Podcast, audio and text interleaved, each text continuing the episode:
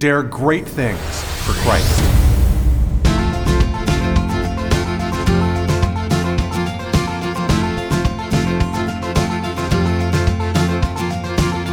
Christ calls us to dare great things. In the marketplace, as well as in the mission field, there has never been a time like the present for the spirit of the Catholic entrepreneur. Now is the time for men and women of great courage and great vision to engage our church and our culture. Now is the time to dare great things. And here is your host as we dare great things, Father Nathan Cromley, the president and founder of the Saint John Institute. All leadership implies power. But does power explain what leadership is?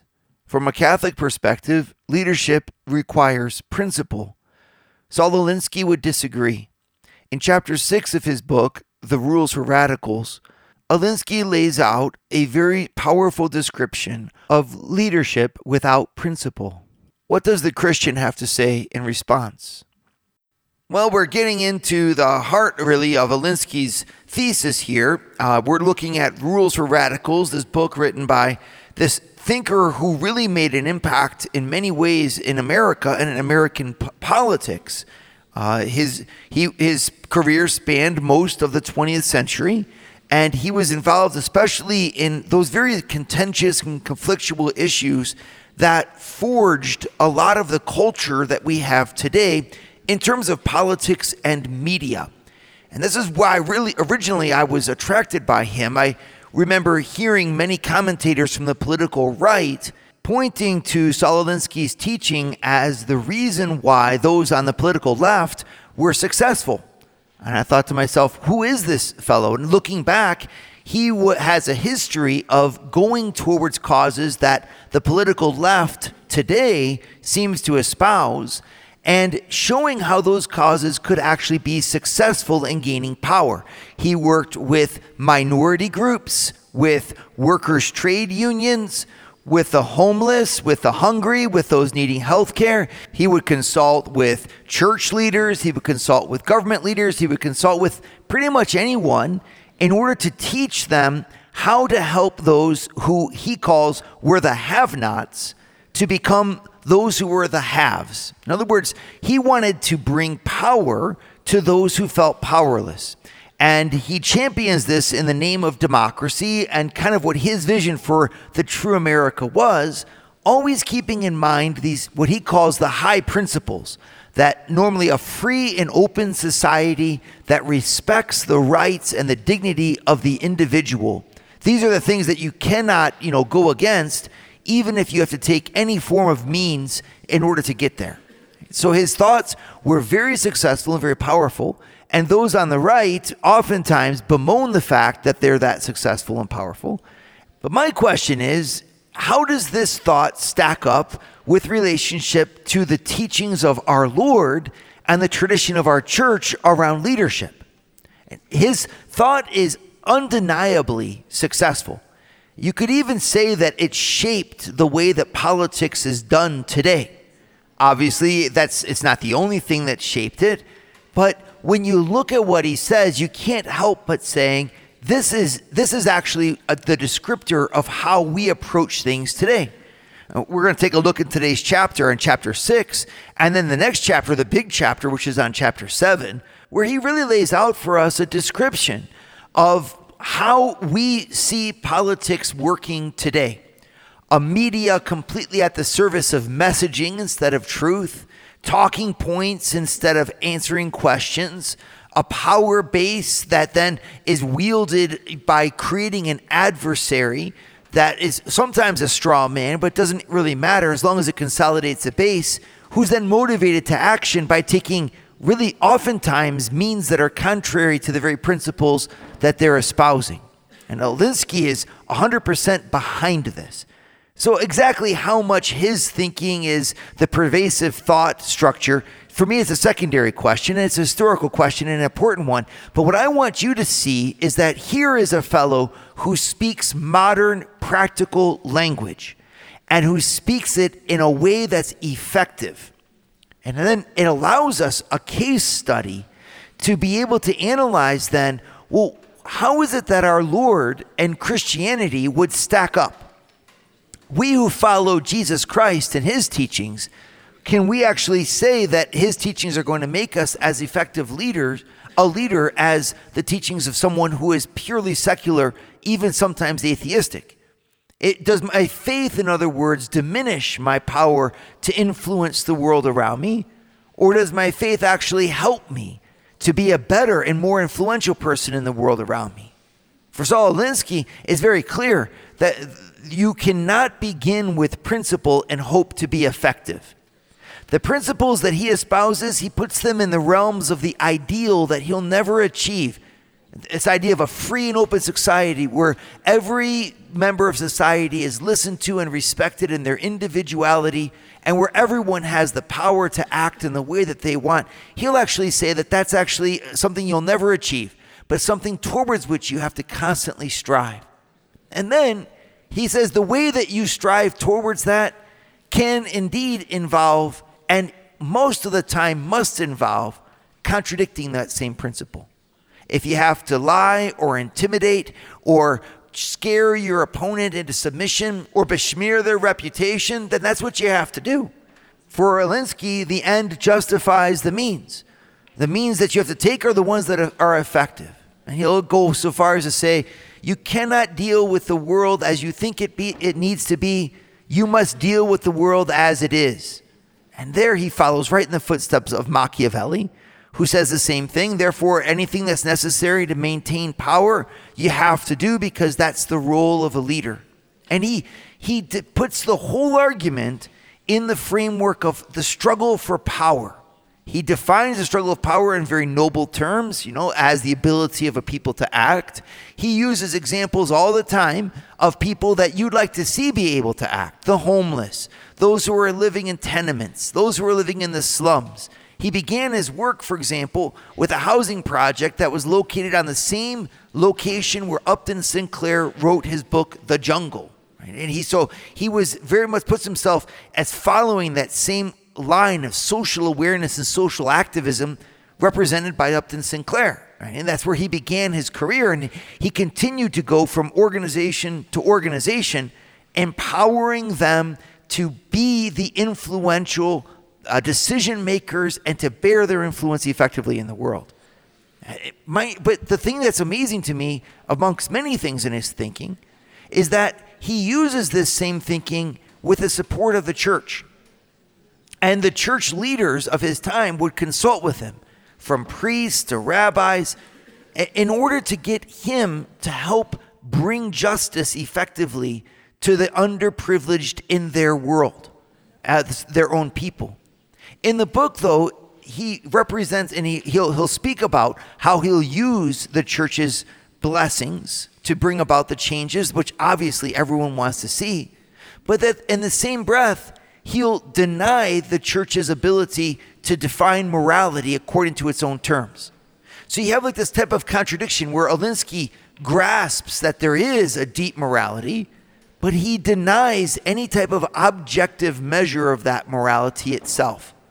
And there you have a weak point in his thinking, because he's looking for justice, looking for rights, looking for integrity, but then he makes sarcastic comments against the very religions who are holding up those rights for which he himself labors. And that type of sarcasm underlines where I see really as the hallmark of his thinking. He holds principle at the as the end goal, but he denies principle as a shaping influence. And therefore, he launches a whole school of leadership, which is without principle in the tactics employed. And at least without a Christian principle or without anything from the, the that would be akin to natural law. For Alinsky's thought, power is a flux. It's a constant rotation that demands a loose ethics in order to obtain, for the sake of a firm goal, namely the principle of justice and equality and the empowerment of people to be their best. Well, that's the goal. And he says that's firm. Ah, yes, but then you can employ all kinds of means, actually whatever means are necessary in the circumstances in order to achieve that goal, even if those means contradict the principles that you're fighting for. And here I think is a, is a weak point in his, in his logic, and one that is short-sighted in the end. And I think it's here that Christ enters to give us a key. It's here that the world is waiting for the input from a genuine Christian leader. How can we be effective in our influence if indeed our, our leadership comes not from the power struggles of the world, but from Christ and his principles? Father Nathan is producing an ongoing source of videos to form, unite, and inspire you and your family. Go to eagle eye ministries dot org. That's E A G L E E Y E ministries dot org. And subscribe to Eagle Eye Pro. Subscribe today. So let's dive together into chapter six, which is really, I think, at the heart of the book. It's called In the Beginning. And he talks here about the process of seizing power. And he says things that are very much akin to the Catholic Church's teaching on missionary endeavors. For the church, a missionary endeavor has four stages. The first stage is to belong to the community that you're going to evangelize. No one will listen to a speaker speak words to them if they don't think that the, the speaker is part of their own journey. If the speaker doesn't emphasize empathy and understanding and gain the acceptance by the community, to the degree that, that the community feels like the one addressing the missionary in their midst is actually a member of that community, well, the more effective that missionary will be. And Alinsky says the same thing, interestingly, about the people he calls organizers. The difference is that the missionary begins with a principle and never forsakes that principle, whereas the organizer is ready to be a chameleon and begins with whatever principles are espoused by that community, adopts them himself, demonstrates that he's someone that they must have faith and courage in, and show that actually he's the one that's going to bring those principles to be effectively in power in the world that they inhabit. This is a, a, a big difference. For Alinsky, it doesn't matter so much what, you, what the organizer believes in. What matters is, can they convince the community that they're called to organize that they are worthy of the, that community's trust in terms of bringing their cause to victory? Right? So right away, the influence of the organizer is the quest for power instead of the achievement of a defined set or principle. Now, the two aren't necessarily opposed. Christ calls us to bring principle to bear and to bring it bear effectively. I mean, we're supposed to help our children to become good people. We're supposed to help our companies to be run in an ethical fashion. We're supposed to bear the light into a, into a, a society that otherwise would be darkened, right? So, and if we don't strive for that excellence, well, our leadership is really insignificant. I understand that. The difference, though, is that we take our end goal of ethics, of the Christian message, of the gospel, and we insist that that be the fulcrum upon which we lever our own influence. We will not, in other words, lead outside of that, the power of that principle. Whereas for Alinsky, the power, the principle is the power. It doesn't matter what you're fighting for. Here's how you win. You win by convincing the people that you're someone who can win. And so the really the, the the in order to do that, he said the fact is most disenfranchised people will be people that don't trust someone that's coming in from the outside. And so you have to demonstrate to them not that you care about them, not that you love the people, but that in fact the out the the, the enemy that this people have, which is keeping them down, that same enemy is your enemy. So if you can become blacklisted as dangerous by the established power holder, you can become a friend to any group which is seeking to obtain that power from the power holder. And so he talks about this in many different ways, and especially in terms of agitating, as he calls it, you know, becoming someone who actually causes problems for this. It's almost like the common enemy is what causes the unity. And this is not the way that a missionary is supposed to do it, right? And neither is it the way that a Christian leader is supposed to do it. In the thought of the Christian tradition, the unity that the leader makes with his people is a, is a unity of membership in what's most noble in them, not in what's most base in them. And then in, on the basis of that unity of membership, their life and their example cause a question. The, the missionary or the leader is looking for a way to insert their values into the fabric of that people. But it's it's very different from saying, I'm going to create a common enemy. We're going to share an enemy in order to become united. I'll show you that actually your enemy and my enemy is the same, and then we'll be brethren. Alinsky, I'm sure, would scoff at this and say it's completely ineffective. The world as it is requires us to deal with, as he puts in chapter six here, the fundamental truth that people will only listen to power. And so the very first thing he says that an organizer does once you're in a community is you demonstrate by your own means that you have more power to effectuate a change that everyone desires than anyone else in the community does. And by so doing, you build up the base of power that allows everyone in that community that you're trying to help to follow you. So in other words, if everyone's looking for a solution and you find that you have a solution that's the best solution, you've now become a practical leader instead of an idealistic one. And you can understand the, the, the attractiveness of this thought, right? We all see this as being being amazing. The difference is that for Alinsky, that claim for power is independent of principle. And in fact, sometimes can even contradict the principles because the end justifies the means.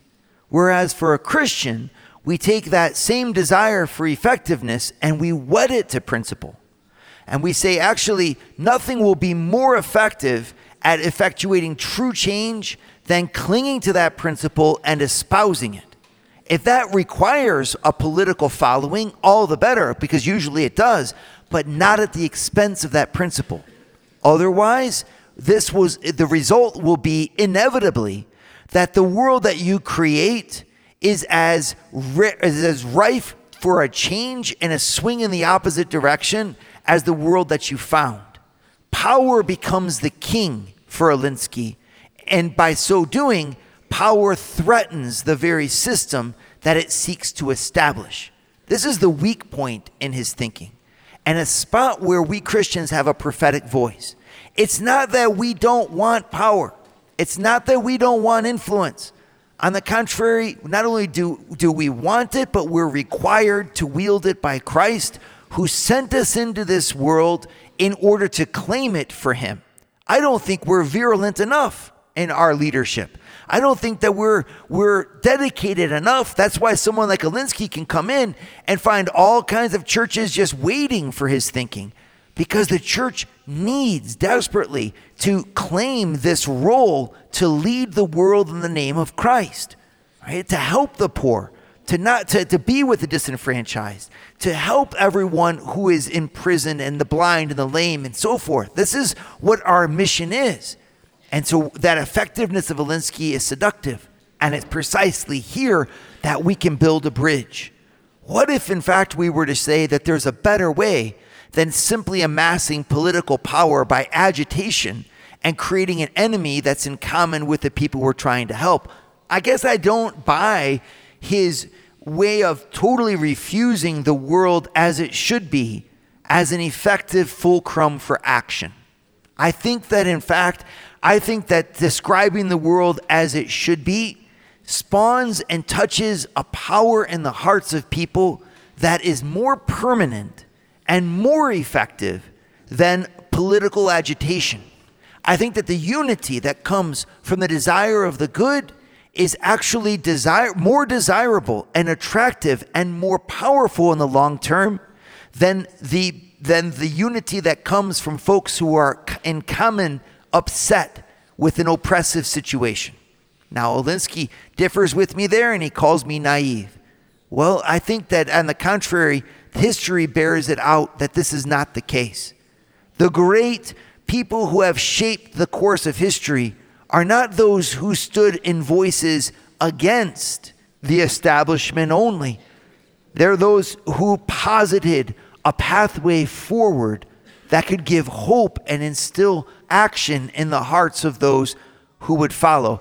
And that's the place of a truly authentic Christian leader. Father Nathan has founded the Saint John Institute, the M B A program that develops students into the leaders of tomorrow by giving them a missionary's heart and an entrepreneur's mind. Visit our website at Saint John Institute dot org.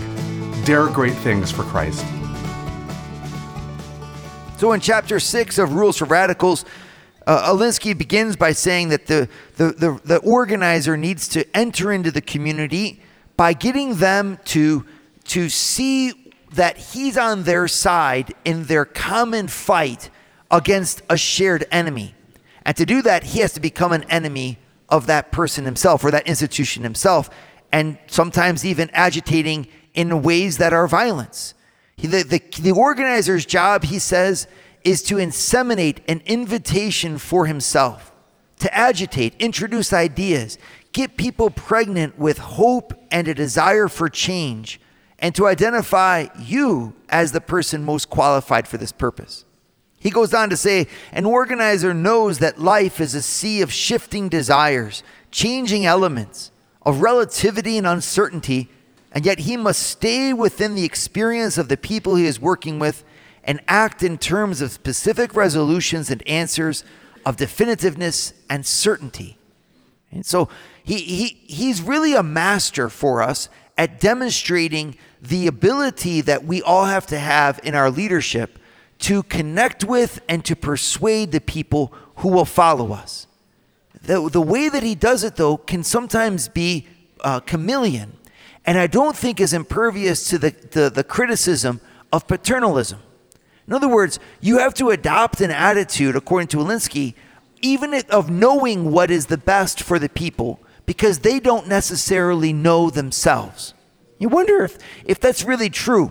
I think from his experience, he gives plenty of examples where it might be true in practice, but look at the type of leadership that then he calls upon the organizer to exert. It's a leadership where he himself is a, in a position of power over the people he's trying to empower, right? So the idea is that you have folks that are hurting, folks whose rights are being infringed upon, whole classes of people who cannot rise. And so the first step of the organizer is to become the savior figure for that people. Well, how do you do that? Well, you do that by getting them to yield power to you so that then you can work on their behalf and seize power for them and then give it back to them again. It's a, it's, it's a wonderful method, and it's one that seems to work, right? It seems to be very effective at that level. But does, am I the only one here that kind of sees a contradiction in this? Like, in other words, you're, you're supposed to be working for the respect of the people and to give them their dignity, but you do that by lying to them, if that's what's necessary, or by pulling the wool over their eyes, if that's what's necessary, in order to get them to trust you. I, I just, I think that there's another way, everybody. When I see our Lord operating, I don't see him to do that. I see our Lord, in fact, commanding us to follow God no matter what. The power of the Christian leader is the principles with which they lead, not just the, the goal, principles that they tend towards as a goal. We employ principle as the, the key to our successful leadership. I think what's missing is simply that a lot of times we lack the realistic savvy of understanding how that principle needs to be wedded to power and political power, and, and kept there in order to be effective, not by churchmen or by priests or by popes, but by lay people who refuse to let society go into darkness by refusing to exercise the legitimate power that their principle deserves. When I see the apostles, I see them doing the exact same things, just with a different, a different understanding. In other words, for Alinsky, he says, number first step that you do once you belong into to a community is that you build up a power base. Every every organization, he says, is the same thing as the power that it exerts. So if you have power, you need an organization in order to maintain it. And if you have an organization, it's because you you want to have a power that you're putting forth into the world. He identifies organizations and power. Again, like, I think that that's a legitimate thing to do. It's just that for the sake of what, in the end? What are you fighting for? And the high goal that he gives is his, his definition of the dignity of the individual, which he puts everywhere. And then he says, you might even have to cause conflict. Conflict is a good thing. Conflict stirs people to action.